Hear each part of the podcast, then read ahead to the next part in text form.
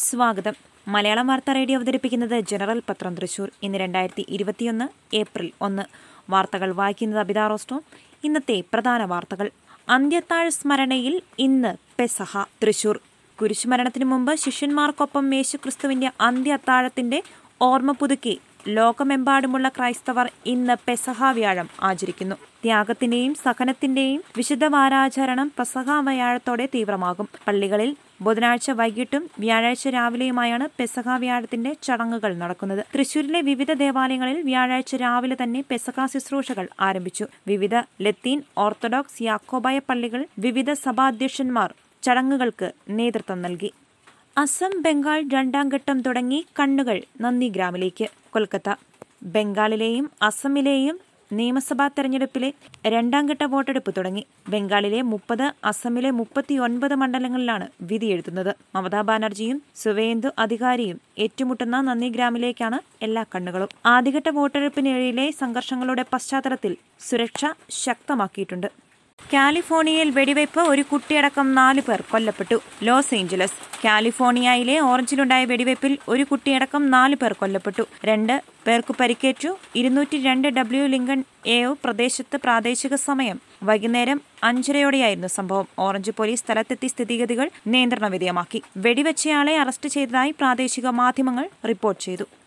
മദ്യവും ലഹരിയും കടൽ കടന്ന് കേരളത്തിലേക്ക്. തിരുവനന്തപുരം. ഇതര സംസ്ഥാനങ്ങളിൽ നിന്ന് മദ്യവും ലഹരി വസ്തുക്കളും കടൽ വഴി കേരളത്തിലേക്ക് എത്താൻ സാധ്യതയുണ്ടെന്ന വിവരത്തിന്റെ അടിസ്ഥാനത്തിൽ എക്സൈസും തീരദേശ പോലീസും കടലിൽ പരിശോധന നടത്തി. Neyyattinkara excise range inspector Sachin വിഴിഞ്ഞം തീരദേശ police S I Shanibas grade S I Selvaraj എന്നിവരുടെ നേതൃത്വത്തിലാണ് കടൽ പരിശോധന ശക്തമാക്കിയത്. ദാദാസാഹിബ് ഫാൽക്കെ പുരസ്കാരം രജനീകാന്തിന്. ന്യൂഡൽഹി. ഇന്ത്യൻ സിനിമയിലെ പരമോന്നത പുരസ്കാരം രജനീകാന്തിന് അൻപത്തിയൊന്നാമത് ദാദാസാഹിബ് ഫാൽക്കെ പുരസ്കാരത്തിന് അദ്ദേഹം അർഹനായത്. ആയിരത്തി തൊള്ളായിരത്തി തൊണ്ണൂറ്റിയാറിൽ ശിവാജി ഗണേഷിന് ലഭിച്ച ശേഷം ആദ്യമായാണ് ഒരു ദക്ഷിണേന്ത്യൻ നടൻ ഈ പുരസ്കാരം നേടുന്നത്. മോഹൻലാൽ ആശ ബോസ്ലെ ശങ്കർ മഹാദേവ് സുഭാഷ് ഗായ് ബിശ്വജിത് ചാറ്റർജി എന്നിവരാണ് ജൂറി അംഗങ്ങൾ.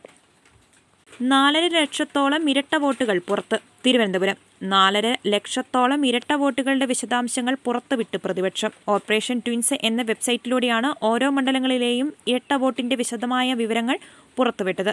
വ്യാജ വോട്ടർമാരെ സൃഷ്ടിച്ചത് സി പി എം ആണെന്ന് പ്രതിപക്ഷ നേതാവ് രമേശ് ചെന്നിത്തല ആരോപിച്ചു. സി പി എം സർവീസ് സംഘടനകളുടെ പങ്ക് ഇതിൽ വ്യക്തമാണെന്നും അദ്ദേഹം പറഞ്ഞു. തെരഞ്ഞെടുപ്പ് കമ്മീഷൻ ഉത്തരവാദിത്തം നിർവഹിക്കണമെന്നും അദ്ദേഹം ആവശ്യപ്പെട്ടു. പൗരത്വ ഭേദഗതി നിയമം ആസാമിന്റെ ചരിത്രത്തെ നശിപ്പിക്കും. രാഹുൽ ഗാന്ധി ന്യൂഡൽഹി. പൗരത്വ ഭേദഗതി നിയമം ആസാമിന്റെ ചരിത്രവും സംസ്കാരവും നശിപ്പിക്കുമെന്നും അധികാരത്തിലെത്തിയാൽ സി എ എ നടപ്പാക്കാൻ അനുവദിക്കില്ലെന്നും കോൺഗ്രസ് നേതാവ് രാഹുൽ ഗാന്ധി. അഞ്ചു ലക്ഷം പേർക്ക് തൊഴിലും തേയിലത്തോട്ടം തൊഴിലാളികൾക്ക് മാസം മുന്നൂറ്റി അറുപത്തി അഞ്ച് രൂപ അടിസ്ഥാന ശമ്പളവും വാഗ്ദാനം ചെയ്യുന്ന മഹാസ് സഖ്യത്തെ വിജയിപ്പിക്കണമെന്നും രാഹുൽ ട്വിറ്ററിൽ പോസ്റ്റ് ചെയ്ത വീഡിയോ സന്ദേശത്തിലൂടെ അഭ്യർത്ഥിച്ചു. വാളയാറിലെ അമ്മയ്ക്ക് കിട്ടുന്ന ഓരോ വോട്ടും പിണറായിക്ക് കിട്ടുന്ന അടി. ചാണ്ടിയുമ്മൻ പാലക്കാട്. ധർമ്മടത്ത് മുഖ്യമന്ത്രിക്കെതിരെ മത്സരിക്കുന്ന വാളയാറിലെ അമ്മയ്ക്ക് ലഭിക്കുന്ന ഓരോ വോട്ടും പിണറായി വിജയന് കിട്ടുന്ന അടിയാണെന്ന് യൂത്ത് കോൺഗ്രസ് മുൻ സംസ്ഥാന സെക്രട്ടറി ചാണ്ടിയുമ്മൻ പറഞ്ഞു. തരൂരിലെ യു ഡി എഫ് സ്ഥാനാർത്ഥി കെ എ ഷിബയുടെ പ്രചാരണ പരിപാടിയുടെ ഭാഗമായി മുതിർന്ന നേതാവ് എ വി ഗോപിനാഥന്റെ നേതൃത്വത്തിൽ സംഘടിപ്പിച്ച കുടുംബ സംഗമം ഉദ്ഘാടനം ചെയ്ത് സംസാരിക്കുകയായിരുന്നു അദ്ദേഹം. മോദിയുടെ അനുസരണയുള്ള കുട്ടിയാണ് പിണറായി വിജയൻ. രമേശ് ചെന്നിത്തല. ഹരിപ്പാട്. പ്രധാനമന്ത്രി നരേന്ദ്രമോദിയുടെ അനുസരണയുള്ള കുട്ടിയാണ് മുഖ്യമന്ത്രി പിണറായി വിജയനെന്ന് പരിഹാസവുമായി പ്രതിപക്ഷ നേതാവ് രമേശ് ചെന്നിത്തല. ഇവർ തമ്മിൽ ഭായ് ഭായ് ബന്ധമാണെന്നും ചെന്നിത്തല പറഞ്ഞു. സ്വർണക്കടത്ത് കേസ് അട്ടിമറിക്കാനായി ബി ജെ പിയെ ഏതാനും സീറ്റുകളിൽ ജയിപ്പിക്കുക എന്നതാണ് ഇവർ തമ്മിലുള്ള ധാരണ. കേസ് ഇപ്പോൾ മരവിച്ച നിലയിലാണ്. പരസ്പരം കേസെടുത്ത് കളിക്കുകയാണവർ. മുഖ്യമന്ത്രിക്ക് എതിരെ സ്വർണക്കടത്ത് കേസിലെ പ്രതികളുടെ മൊഴികൾ ഗുരുതരമാണെന്നും ചെന്നിത്തല പറഞ്ഞു. കഴിഞ്ഞ അഞ്ചു വർഷം കേരളത്തെ ക്രൂരമായി അവഗണിച്ച മോദി അതിവേഗം വികസനം നടത്തുമെന്ന് പറയുന്നു. അത് കാപട്യമാണെന്നും ചെന്നിത്തല ആരോപിച്ചു. ട്രെയിനിൽ രാത്രി ഫോണും ലാപ്ടോപ്പും ചാർജ് ചെയ്യരുത്. പുതിയ തീരുമാനവുമായി റെയിൽവേ. ദില്ലി ട്രെയിനിൽ രാത്രി സമയത്ത് ഫോണും ലാപ്ടോപ്പും ചാർജ് ചെയ്യരുതെന്ന് റെയിൽവേ.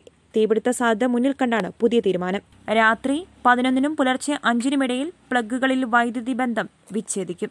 ഇന്നത്തെ വിപണി സ്വർണവില ഗ്രാമിന് നാലായിരത്തി ഒരുന്നൂറ്റി അറുപത്തിയഞ്ച് രൂപ തങ്കവില ഗ്രാമിന് നാലായിരത്തി അറുന്നൂറ്റി മുപ്പത്തിയൊന്ന് രൂപ. വിനിമയ നിരക്ക് ഒരു ഡോളറിന് എഴുപത്തിമൂന്ന് ദശാംശം മൂന്ന് ഒൻപത് രൂപ. സ്വർണവില നിങ്ങൾക്കായി അവതരിപ്പിക്കുന്നത് Thottan gold and diamonds Ikkandavari road Thrissur. വാർത്തകൾ കഴിഞ്ഞു. നന്ദി. കൂടുതൽ വാർത്തകൾക്കായി ഞങ്ങളുടെ വെബ്സൈറ്റ് മലയാളം യൂണിക്കോഡിലുള്ള ജനറൽ ഡോട്ട് കോം അഥവാ general dot net dot in സന്ദർശിക്കുക.